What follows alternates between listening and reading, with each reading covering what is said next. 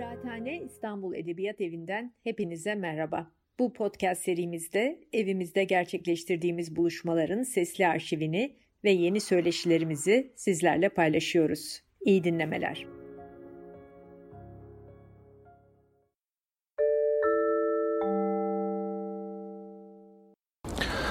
Merhabalar, bir kıraathane akşamında daha birlikteyiz ama bu akşam özel bir etkinlikle birlikteyiz. Ee, bugün 18 Ocak 2022 değerli hocamız, büyük şairimiz Cevat Çapa'nın doğum günü. 89. Ee, yaşını idrak ediyor ee, ve fakat e, bilenler bilir Cevat Hoca e, kendiyle ilgili konularda ortalığa çıkıp herhangi bir cümle kurduğu şimdiye kadar görülmemiştir yine bütün ısrarlarımıza rağmen bu akşam da aynı şeyi yaptı. Ve kendi doğum günü e, için organize etmek için uğraştığımız bu e, etkinlikten beni azat edin dedi. Peki hocam dedik biz de o zaman e, izninizle arkanızdan konuşacağız diyerek e, iki eski kadim dostuyla birlikte ve aynı zamanda yayıncısıyla birlikte e, Cevat hocamıza bir İyi ki doğdun e, programı gerçekleştireceğiz bu akşam. Bu nedenle de e, Turhan Günay ve Turgay Fişekçi ile birlikte bir sohbet gerçekleştireceğiz. Hoş geldiniz, merhabalar. Merhaba. Sağ olun, teşekkürler, merhaba. Ee, şimdi Cevat Hoca'dan konuşmaya e, başladığımız zaman bayağı uzun bir süreye ihtiyacımız var ama bu ancak böyle küçük bir e, doğum günü paketi e, olabilecek. Dilerseniz Turgay abi senden başlayalım bu Adam Sanat ve Adam Yayınları yıllarından. Ee, tabii ben Cevat abiyi e, Adam yayınlarında tanıdım 1986'da. Fakat öncesinde e, bir okur olarak çok yakından tanıyordum. Çünkü daha 60'larda D Yayın Evi döneminde e, Mehmet Fuat'ın çıkmış Vedat Günyol'un Çan yayınlarında Çin'den Peru'ya diye ilk dünya şiiri derlemesi çıkmıştı. Sonra D yayın evinde e, çok önemli bir sanat kuramı kitabı olan e, Ernest Fischer'in Sanatın Gerekliliği çıkmıştı ve e, asıl oradan tanıdım diyebilirim. Fakat Cevat Çapan sürekli biz okurlara yeni armağanlar sunuyordu. 1974'te büyük Yunan şairi Yannis Ritsos'un ilk defa şiirlerini çevirdi ve Umarsız Penelope e, adıyla yayımlandı E yayın evinden. E, bütün bunlar Cevat Çapan'ı aslında yüz yüze tanımadan da ona karşı büyük bir e, sevgi ve saygı e, duymama neden olan etkenler, e, kitaplardı. Sonra Adam yayınlarında tanıştıktan sonra yan yana odalarda işte 20 yılı aşkın bir zaman birlikte çalıştık. Haftanın birkaç günü sürekli birlikteydik. O yıllarda aslında Cevat abinin şiire dönüş yılları oldu. Her zaman şiirin içindeydi ama kendi yazdığı şiirleri ortaya çıkarmıyordu. Mehmet Fuat bu konuda ona çok ısrar etti. Yani bu kadar çok şiir çevirmiş, şiiri bu kadar iyi bilen bir insanın şiir yazmaması mümkün değil diye üstüne gitti epey bir süre ve Cevat abiden tek tük şiirler çıkmaya başladı adam sanatta. Ee, sonra işte 86'da yine ilk şiir kitabı çıktı Dön Güvercin Dön. Sonra arkası e, geldi. Tabii bütün bu kitapların, şiirlerin dışında yani Cevat abiye bir kültür hazinesi gibi bakmak lazım bence. Yani bütün ülkemiz için, e, dilimiz için çok önemli bir varlık. Yani onun sayesinde dünyanın pek çok şiirini tanıdık. İşte kitabına adını verdiği gibi ta Çin'den Peru'ya kadar yeryüzünde ne kadar önemli şair varsa, ne kadar güzel şair varsa onları Türkçe ile buluşturdu ve biz okurlara tanıttı. E, yetmedi kendi şiirleri de büyük bir zenginlik bence. Şiirleriyle de çağdaş şiirimize e, büyük bir katkıda bulundu. Bütün bunlar onu tanıyalım, tanımayalım hepimiz için e, büyük bir zenginlik. Bunun dışında Cevat abiyi tanımak belki de insan olarak tanımak şu bakımdan önemli. Yani bir insanın nasıl hem bu denli zengin bir kültürel birikime, varlığa sahip olup hem de nasıl bu denli alçak gönüllü, çelebi bir insan olabildiğini görmek, dostlarına ne kadar bağlı, ailesine, çocuklarına ne kadar bağlı, sevdiği şeylere ne kadar bağlı bir insan olduğunu görebilmek, yaşayabilmek de e, çok güzel. O yüzden Cevat abi sadece yazdıkları, çevirdikleri değil, bu insani özellikleriyle de, insan yanlarıyla da onu birazcık olsun tanıyabilmiş kişiler için e, büyük bir miras bence.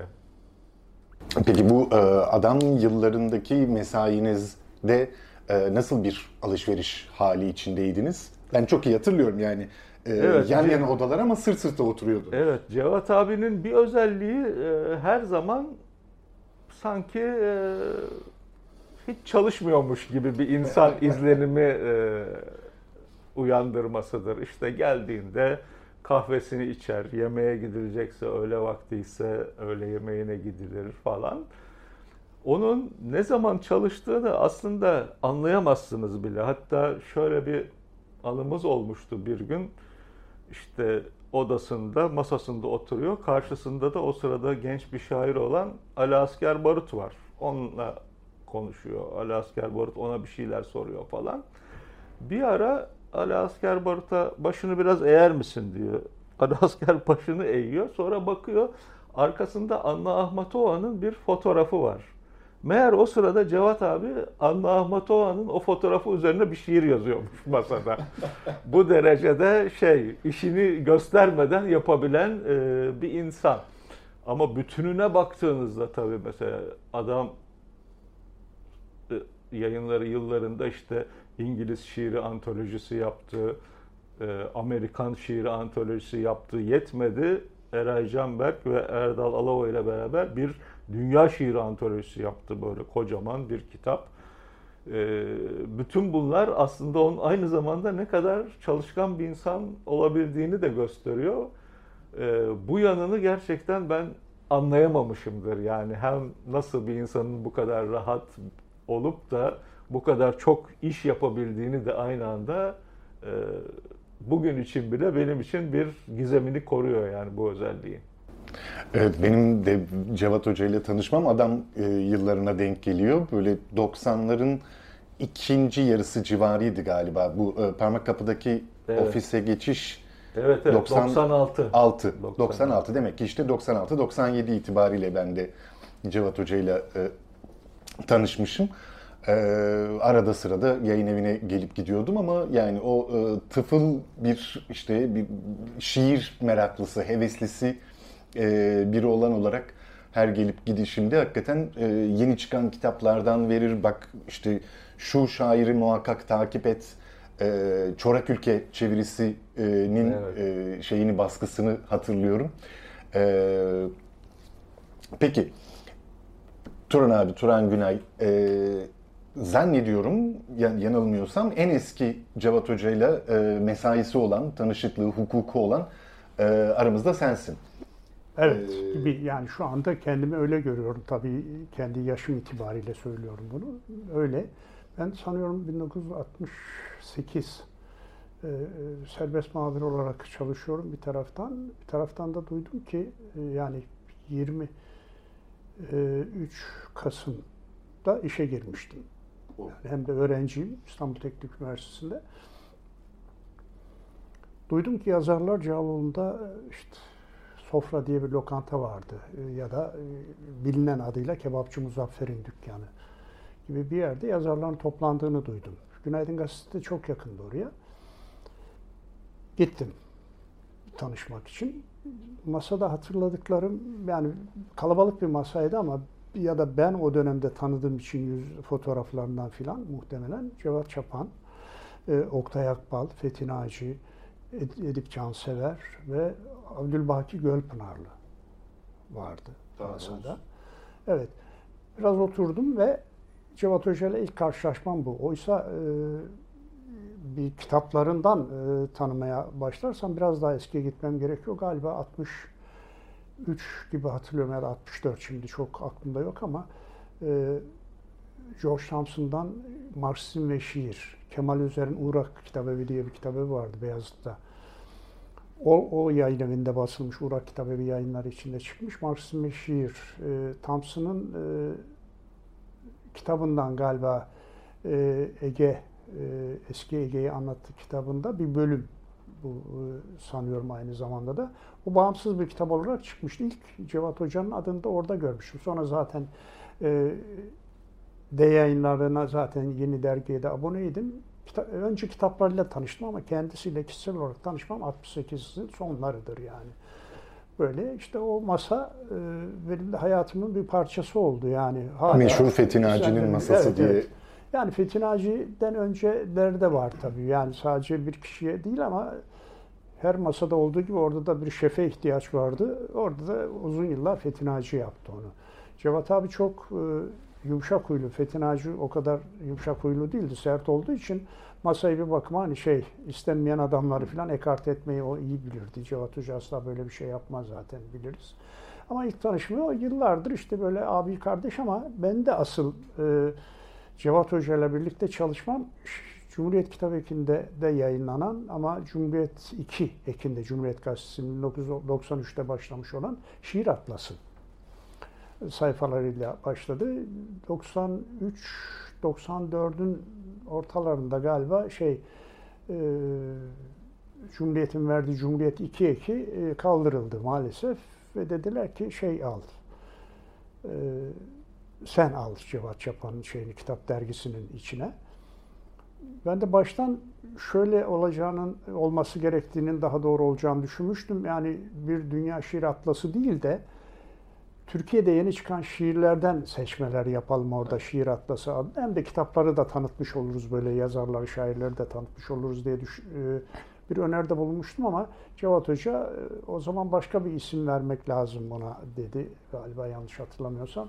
E, ama dedi biz böyle devam edelim ve ondan itibaren de işte 3 yıl öncesine kadar Cevat Hoca ile birlikte şiir atlasını dergide yayınladık. Yani o gönderdi, biz yayınladık daha doğrusu.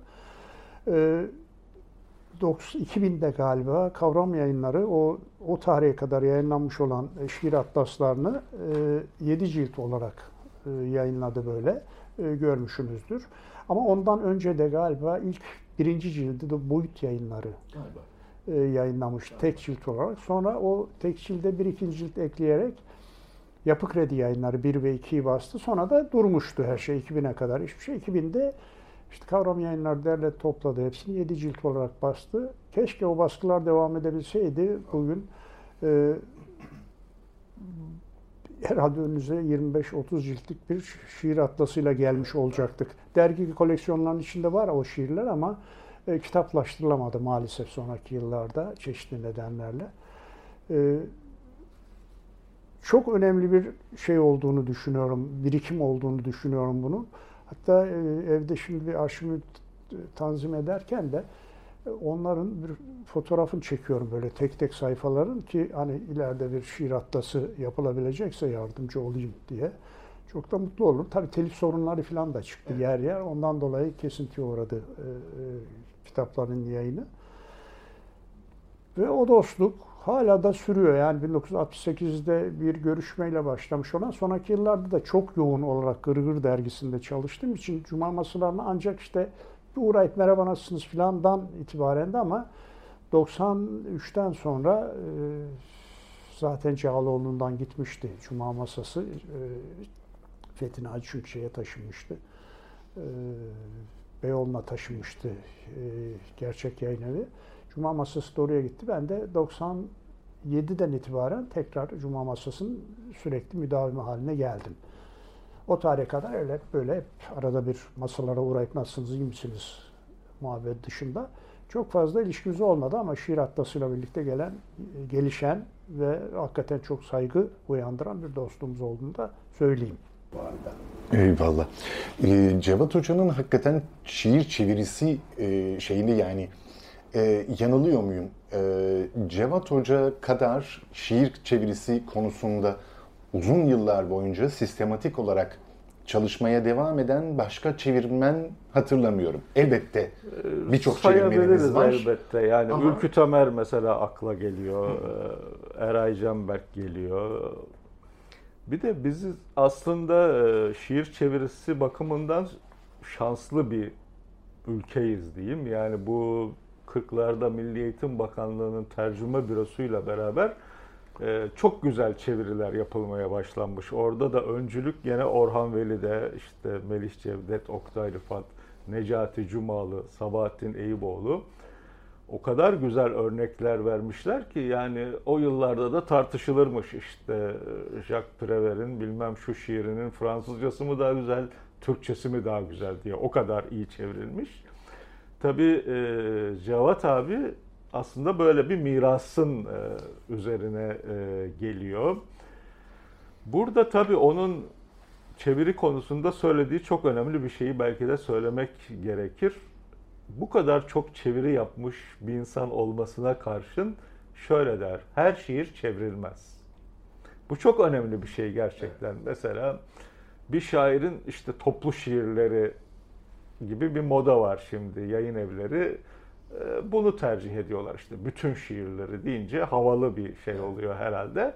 Cevat abi buna hep karşı çıkar. Ya bir şairin de bütün şiirleri çevrilemez. Yani çevrilecek şiirler vardır, çevrilemeyecek şiirler vardır. Bunu e, zorlamamak gerekir der ve bu bütün şiirleri e, olayına da pek yakınlık e, duymaz açıkçası.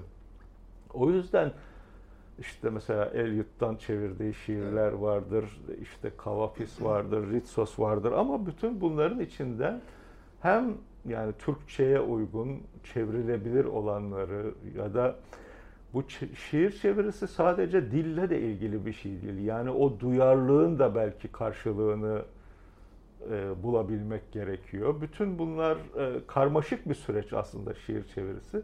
E, bütün bunlar oluştuğunda güzel bir şiir çevirisi ortaya çıkıyor. O da e, bunları gözetmiştir hep.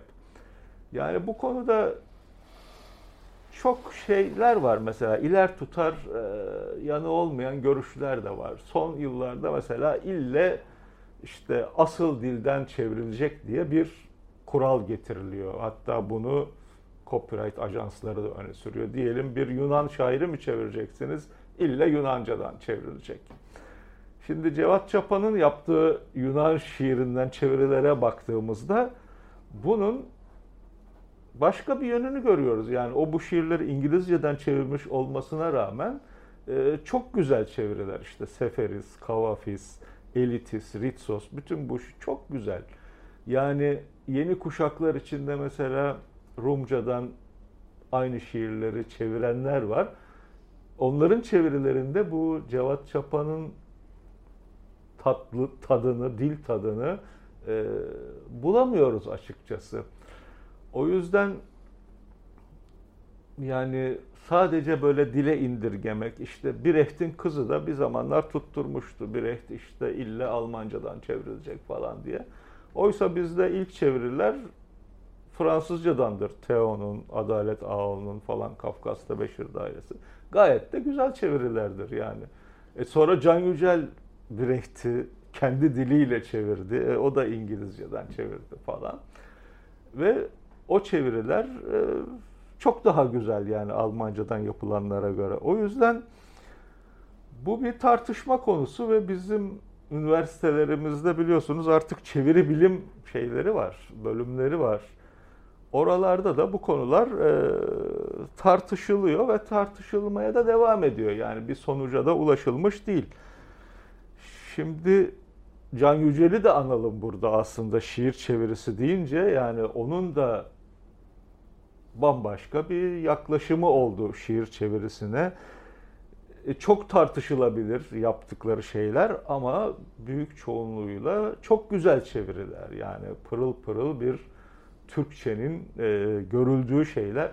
E, şiir de sonunda bir dil sanatıdır. Yani bir şiir çevirisinde o çevirdiğiniz dilde şiirsel bir yapı, şiirsel bir dil kuramıyorsanız kuru kuru bir düz yazı çevirisi şiir olmuyor ne yazık ki.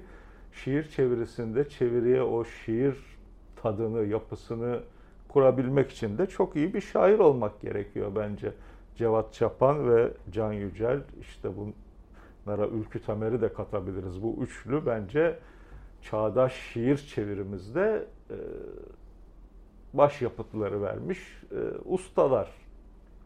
Ve Cevat Hoca bugün hala üretmeye, çeviri yapmaya e, elbette, devam elbette. ediyor. Ya bakın yani şu şeyde bile işte sözcüklerde her sayı yeni şiirleri çıkıyor. Bu arada ileri yaşlarda şiir yazabilmek de sanıyorum çok zor bir şey. Ve çıtayı bunu, düşürmeden. Ve çıtayı düşürmeden bunu bütün şairlerimizden biliyoruz. Yani şairler çıkış yıllarında, gençlik yıllarında daha parlak ürünler veriyorlar. Yaş ilerledikçe işte ustalık ürünleri diyebileceğimiz daha e, vasat ürünlere yöneliyorlar. Ama Cevat abi öyle değil. Yani okuduğunuz zaman sanki genç bir insan yazmış gibi geliyor yeni şiirleri de. Hem şiir yazıyor bakın hem yeni bir şiirini veriyor. Çeviriyorsunuz sayfayı. Yeni bir şiir çevirisi de oluyor mutlaka. Yani dünya şiirini hala izliyor. Orada güzel bir şey bulduğunda bunu Türkçe'ye de aktarmalıyım diyerek onu kendine görev ediniyor. Kimse kendisinden böyle bir şey talep etmediği halde bunu çeviriyor ve okurlara sunuyor. Bu bakımdan gerçekten e, çalışma disipliniyle de çok kıskanılacak bir insan bence Cevat abi.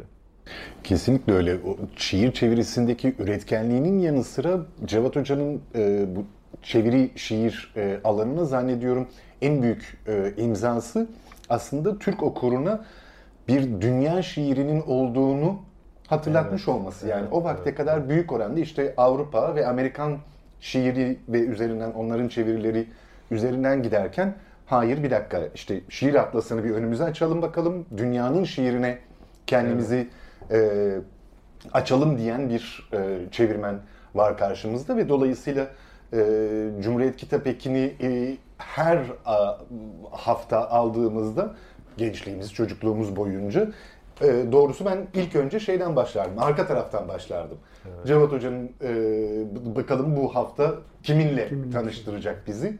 Ondan sonra derginin içine e, girerdik. O dönemde böyle bir şeyiniz oluyor muydu? Ee, hocam işte çok fazla üst üste Fransızcadan çeviri oldu. Biraz da bilmem neye değiştirelim gibi. Yok Cevat Hocam kendi e,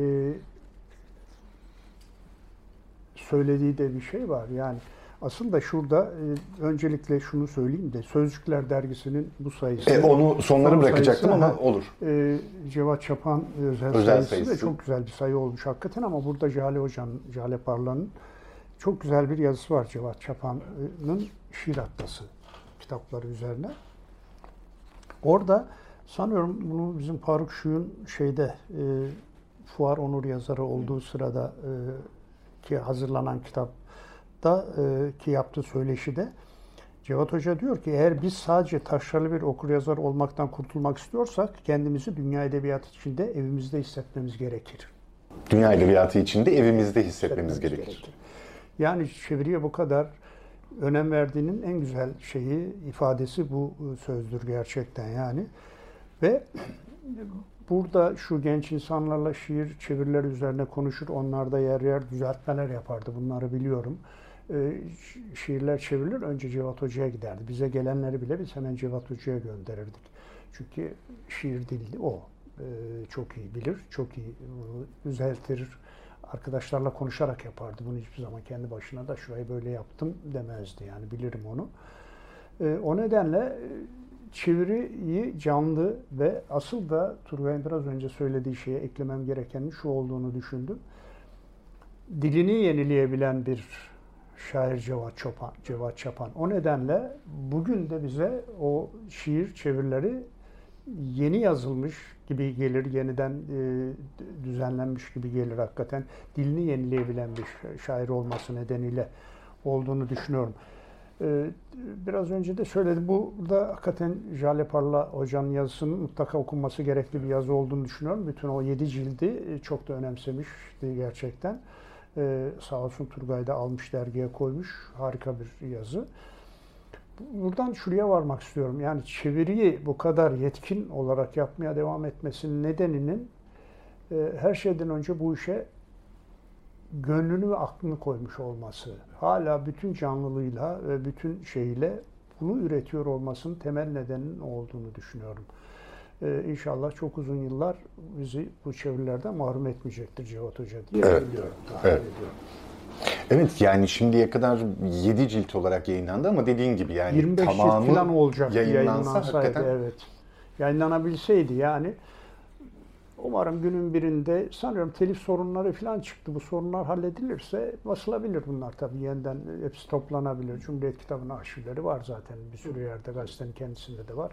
Bende de var yani isteyen herkese bunu sunmaya hazırız yani. Şimdi dediğim gibi de görüntülerini alıyorum bakalım. Olur da ileride şey yapabilirsek tabii e, zaman içinde bir sayfa çıkan şeyler zaman içinde kağıdın pahalılaşması, tirajların düşmesi nedeniyle falan yarım sayfaya indi tabii. Belki öyle olsaydı 30-35 cilt olacaktı muhtemelen diye düşünüyorum ama e, yani bir hazine o açı. kesinlikle öyle. gerçekten. Kesinlikle öyle. Bütün dünya şiirinin içinde sizi dolaştırıyor. Bir de dün gelirken hatırlayayım diye dün akşam baktım her kitapta neredeyse 6-7 şairi ortalama Cevat Hoca çevirmiş zaten. Çok fazla çevirmen var ama en çok adını gördüğünüz isim gene Cevat Çapan. Evet ve yani inanılmaz sayıda yeni e, evet. şairle de bizi tanıştırdı dünya şiirinden. Aynı zamanda da bütün bu süreç boyunca yani şiir atlasındaki bütün çevirileri Cevat Hoca yapmadı. 1993. Bugün bile işte Ceva, şey Turgay basmasaydı Cevat Hoca'nın çevirisini Eleni Bakalo, Bakalo. İlk yayınladığı şair o. İşte. Evet. 1993. Yani Türkiye'de hala bile çok insan Eleni Vakalo diye birisinin Yunanlı şairin var olduğunu bile hatırlamaz yani neredeyse. Ama 1993'te bunu çevirmiş. Sonra kitap haline de getirdi. Bütün şiirlerini çevirdi galiba. Yani izliyor bir taraftan da yani geçmişten edindiği bilgilerle değil. Hala izliyor, oturuyor, çeviriyor. Yani Ve bu süreçte e, bir yandan da aslında yeni çevirmenler de yetiştirdi. yetiştirdi. Yani tabii. bütün Çok bu şiir fazla. atlası Çok- süreci Evet, boyunca yeni çevirmenler çok de fazla. Tabii tabii. Ee, ilk ciltte galiba 140 çevirmen vardı galiba ilk ciltte. 140 çevirmen. Çok fazla. Her sayıda 40-50 çevirmen. Her ciltte daha doğrusu düşünün. Epey bir şey bugün artık adını hatırlamadığımız o kadar çok e, çevirmen var ki o kitapların ya da o şiirlerin içinde. E, bu böyle söyleyerek onları da anmış olalım burada. Evet evet. Çok büyük bir şey yani hakikaten bir bütünsel çalışma yani çevirmeniyle işte seçicisiyle e, düzeltmeniyle ne derseniz deyin artık yani ya da yönlendirmesiyle kendisi de söyler galiba kitapların birinin ön sözünde. E, genellikle ben önermeyi düşünmüştüm ama arkadaştan çoğu kendi seçtikleri şairleri çevirdiler diye onlar da hiç şey yapmadan kullandı yani. E, bence de çok iyi yapmış yani hakikaten hiç bilmediğimiz dünyanın bilmediğimiz dillerinde şairlerin şiirleri var burada. Evet yani dünya edebiyat tarihinde de herhalde böyle bir e, Yok. emek Şeyde onu e, söylüyor. herhalde Jale- yoktur. Jale Hoca da onu söylüyor. Yani dünyanın en önemli şiir antolojisinden daha kapsamlı bir İngiliz şiir antolojisinden daha kapsamlı bir antoloji. Demiş ki 7 cilt için söylüyor bunu. Yani yani ha- hakikaten tamamı e, yayınlanacak Evet, olsa böyle bir şey yani bir, ü- üç katlı bir e, bir çevirmen olarak yıllarca yani herhalde Cevat Hoca'nın çevirmenliği e, 50 yıl, 60 yıl belki daha fazla. Tabii tabii işte Belki şeyden fazla. başlıyor. Türkiye'ye döndükten sonra başlamış. Öncesinde 60'ların 60'ların başı. başında başlıyor. İşte yani 60 yıl, evet, temiz 60 yılı var. 60 yıl var var tabii. Ee, Kesinlikle. yani 60 yıl boyunca kesintisiz olarak çeviri yapmaya devam etmek ve bunu dünya şiiri olarak, atlas olarak e, bütün e, ülke okurlarının önüne açmak ve bir yandan da yeni çevirmenlerin yetişmesini, e, hatalarını düzeltmeye vesaire devam etmek bu inanılmaz bir e, e, emek ve e, şey bir kurum ancak katkı. yapabilir Evet. böyle bir şey. Yani, Yani. evet. Üstelik bir kurum yapsaydı bu kadar da güzel yapamazdı. Yapamaz evet. O çeviriler bu kadar güzel olamazlardı. Yani karar verici Cevat Hoca olunca insan gözü kapalı dalıyor burada tabii yani ister istemez. Ee, onun yaptığı her şeyin çok güzel olduğunu hep biliriz zaten. Ee, okuduğumuzda da bunu görürüz. O seçtiği için de bence benzersiz bir antoloji olduğunu düşünürüm şiir atlaslarının. Kesinlikle öyle. Umarım ileride tamamını basabilelim ya da basabilecek cesareti gösterecek bir yayın evi çıksın. Ee, bir yandan tabii ki şairliği e, az önce e, bahsettiğimiz gibi devam ediyor. Bir yandan da tiyatrocu bir tiyatro e, yani akademide tiyatro bölümleri e, kuran, bunun üzerine dersler veren e, bir isim. E, birkaç filmde hatta rol almışlığı Tabii, da tabii. var. Tabii, tabii. E, e, Eşkıya'yı hatırlıyorum, e, Av Mevsimini hatırlıyorum. Daha eskilerde Bir birkaç tane de daha oynadı. Süper Baba. Süper, Süper Baba. Baba'da. Süper Baba Süper Baba'da. vardı. Ee, birkaç tane daha olması Var, lazım ama yani e, Yani birkaç filmin içinden de geldi de- geçti. evet öyle bir e, şeyi de var, özelliği de var. Var var tabii. Ama tabii e, şimdi, şimdiye kadar resmi e, Cevat Çapan'ı konuştuk. Bence bu doğum günü akşamında sizlerden biraz Cevat Çapan anekdotları da dinlemek lazım. Vallahi o kadar çok ki şimdi hatırlamak da insan böyle yeri geldiği zaman aklınıza geliyor ama çok gelen şeyler değildir. Hep böyle genç şairler geldiği zaman e, cuma masasında örneğin Cevat Hoca'nın yanına bir oturtulurdu çocuklar. Cevat Hoca'dan en son gördüğümde Amerika'daki gencimizin adı neydi? Turgay sana da yazıyor. Kutay. Kutay. Kutay, Kutay mesela onaylı. geldi, Onaylı. Kutay geldi hemen Cevat Hoca'nın yanına oturtuldu mesela. Çünkü şiir konuşacak çok belli. Cevat Hoca onunla epey bir sohbet etti. Mesela bu yanı hep vardır. Hep genç şairler gelir Cevat Hoca'nın yanına doğru bir itilir yani şöyle bir konuşsun. En azından bir havasını e, alsın Cevat Hoca e, çocukların diye. Onlara böyle çok sesini yükseltmeden anlatır. E, nedir şiir, nasıl olmalıdır, nasıl çevrilmelidir diye. En belirgin özelliği budur Cevat Hoca'nın. Bir de tabii klasik Türk müzikisine olan e, sevgisi ve düşkünlüğü benim için. E, Onun için çok fazla e, şarkı söyler. Hatta e, 1900 işte İstanbul Üniversitesi'ne şeyden geldiğinde e, şeyin e, Mina Hanım'ın, Mina Organ'ın yanına asistan olarak verirler. Öğrencilere şeyi anlatmıştı bu musikiyle ilişkisinin e, temel nedeni olarak. Çocuklar derse giriyorsun, Shakespeare anlatıyorsun, boş boş dinliyorlar diyor. Hiç e, bir şey yok. Ben bunlara acaba Shakespeare'le nasıl bir akrabalık Bağ kurabilirim. bağı kur- kurabilirim diye düşündüm diyor. Klasik Türk musikisini biliyorlardır zaten çoğunu hani radyolardan duyarlar bilmem ne. Oradan hareket ederek bir şey yapabilir miyim diye Shakespeare'in şiirlerinden, sonelerinden özellikle bir takım dizeleri alıp onların Türk şarkılardaki karşılıklarını bulmuş ve bir makalesi de vardır. O tarihlerde yayınlanmış galiba Ankara Dil Tarih Coğrafya Fakültesi dergisinden bir yerde yayınlanmış. E, musiki aşkı besliyorsa eğer diye 17 tane Shakespeare'in ünlü sözleriyle karşılaştırdığı 17 tane klasik Türk musikisi güftelerinden dizeler var karşılan. Tam da karşı, karşılıyor aslında baktığınızda şeyleri. İşte o son yıllarda böyle çok şey oldu. e, Gözde bir şey araştırmanın şeyi olarak e, seslendiriliyor sürekli. Hatta iki yıl önce ya da üç yıl önce, iki yıl önceydi ya da üç, iki yıl önce evet şeyde Yapı Kredi'de Güzin Hanım, Güzin Değişmez'in seslendirmesi de 10-11 şarkıyı orada dinledik mesela. Daha önce bir başka arkadaşımız Ersu Pekinler'in evinde gene bu şarkılar üzerinden bir şey. Şimdi onlar derledik, topladık hepsini. Bir şey bizde Cevat Hoca için bir anma.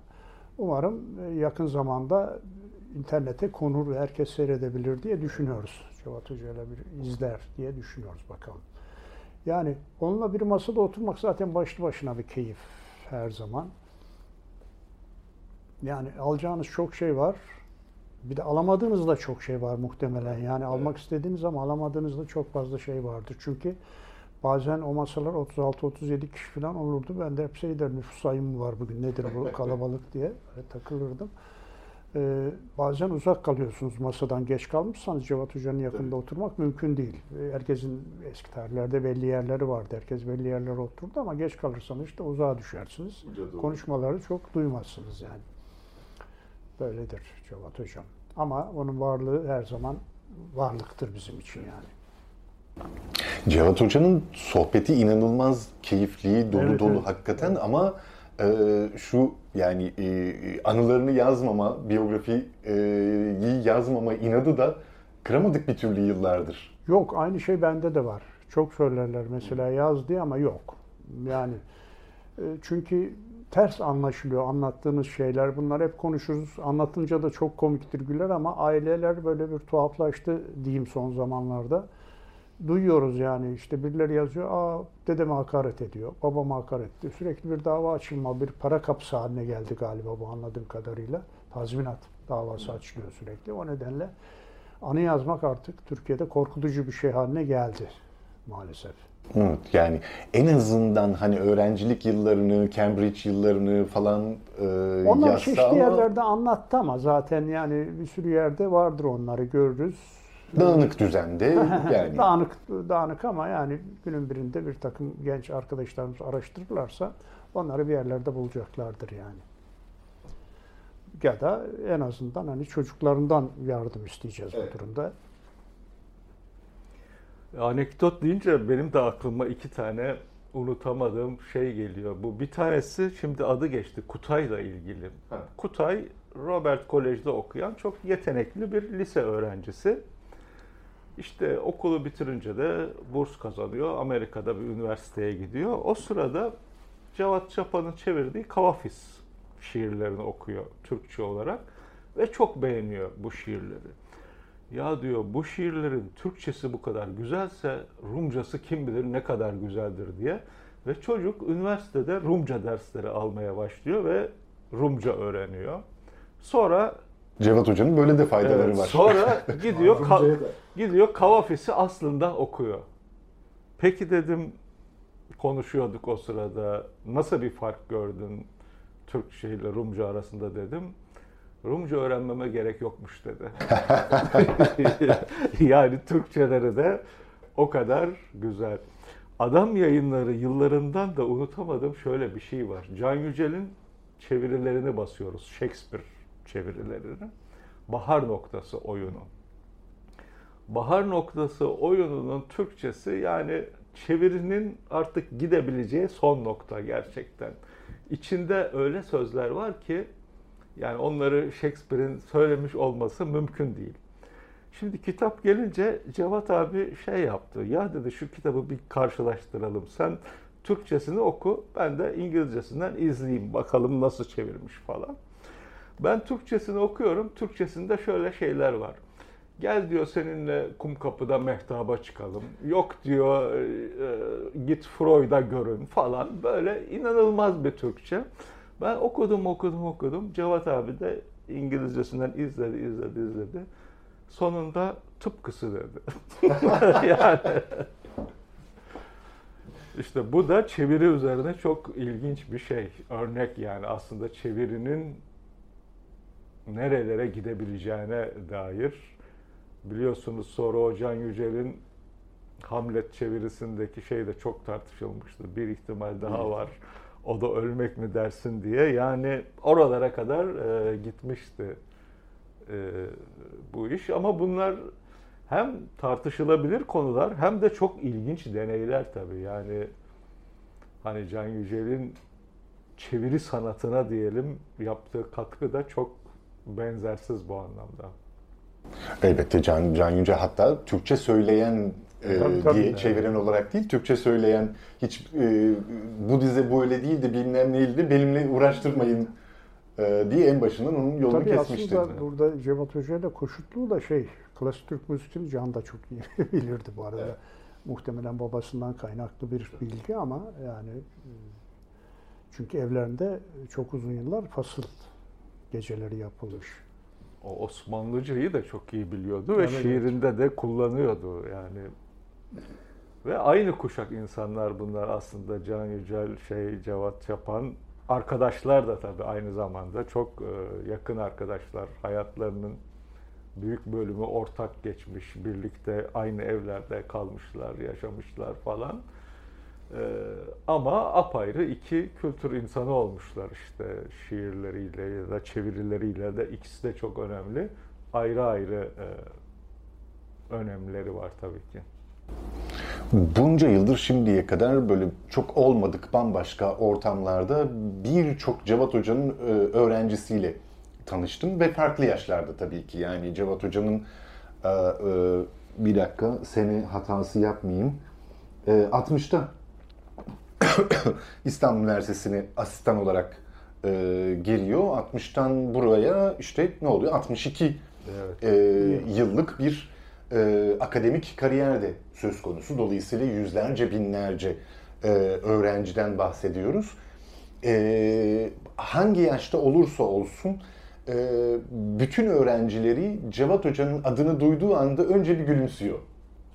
Bu, bu inanılmaz bir şey. Yani ister tiyatro dersi almış olsun, ister İngiliz edebiyatı dersi almış olsun, e, her halükarda inanılmaz bir e, sevgiyle e, ve kucaklanma duygusuyla e, anladığım kadarıyla e, öğrencilerinin böyle bir şeyi var, karşılığı e, var ve bu bu yıllar içerisinde de bu aynı zamanda işte şiir çevreleri, mahfilleri e, için de geçerli. Herkesin arkasından bir dolu şeyler e, söylenir, edilir e, iken her hangi e, gruptan, e, kesimden yer alıyorsanız e, Cevat Hoca'dan herkes saygıyla bahseder. Çünkü zannediyorum artık yani orta yani ortaya koyduğu ürünler e, artık hepimizin boyunu aşmış ürünler oldukları için e, saygı duymaktan e, ve sevgi duymaktan öte bir e, şeyimiz olamıyor. Olamıyor tabii. tabii. Yani artık son şey olarak şunu söyleyeyim. E, umarım uzun yıllar devam etsin Cevat hocamız bu çevirilere. Biz de mutlu etmeye devam etmiş olur böylece. Ona her zaman saygı ve sevgimle ben bunu da bekliyorum ayrıca. Söylüyorum hala yaptığını biliyor ve yapacaktır da. Evet dergide de şimdi bu sayıyı yani Cevat abiye armağan Şöyle, sayı olarak e, kameraya da düşünürken, göstermiş olalım. Sözcüklerin e, Ocak-Şubat yeni sayısı bir Cevat Çapan özel sayısıyla e, evet. raflarda. Yani daha çok ağırlıklı olarak şimdi e, akademik dünyadan insanlar var ve bunlar işte Cevat Çapa'nın uğraş alanları olan işte şiir çevirisi, tiyatro e, alanlarında e, incelemelerle katıldılar. Fakat onun yanında onun öğrencisi olmuş çok özel insanların anı yazıları da var. İşte bunlardan biri Ayşegül Yüksel tiyatro eleştirmenimiz, Celal Üster Çevirmen. çevirmenimiz. E, Nazar Büyüm hem öğrencisi sonra patronu olmuş evet, onun e, bir insan adam yayınlarında. Naci Güçhan e, doktora öğrenciliği döneminde gene öğrencisi olmuş bir insan. E, bu anı yazıları da aslında Cevat Çapa'nın nasıl bir kişilik olduğunu e, anlatan Orasından burasından tabii gerçekten Cevat Çapa'nın bütünlüklü bir portresini çizebilmek de çok zor. Çünkü evet, evet. çok zengin bir insan. Ee, bütün bu, bu insanlar da e, kendi tanıklıklarını e, anlatarak onun bu portresinin oluşmasında e, katkıda bulunuyorlar. O bakımdan renkli yazılar bence anı yazıları da dergideki. Kesinlikle öyle. Yani bu sözcüklerin bu sayısı hakikaten arşivlik bir e, çalışma ve bundan sonra Cevat Hoca için e, müstakbel yapılacak olan, yapılması gereken e, yayın çalışmaları için de bir tür e, başlangıç, rehber, başlangıç, başlangıç. kılavuz e, özelliği gösteriyor. E, muhakkak okurların gözünden kaçmayacaktır.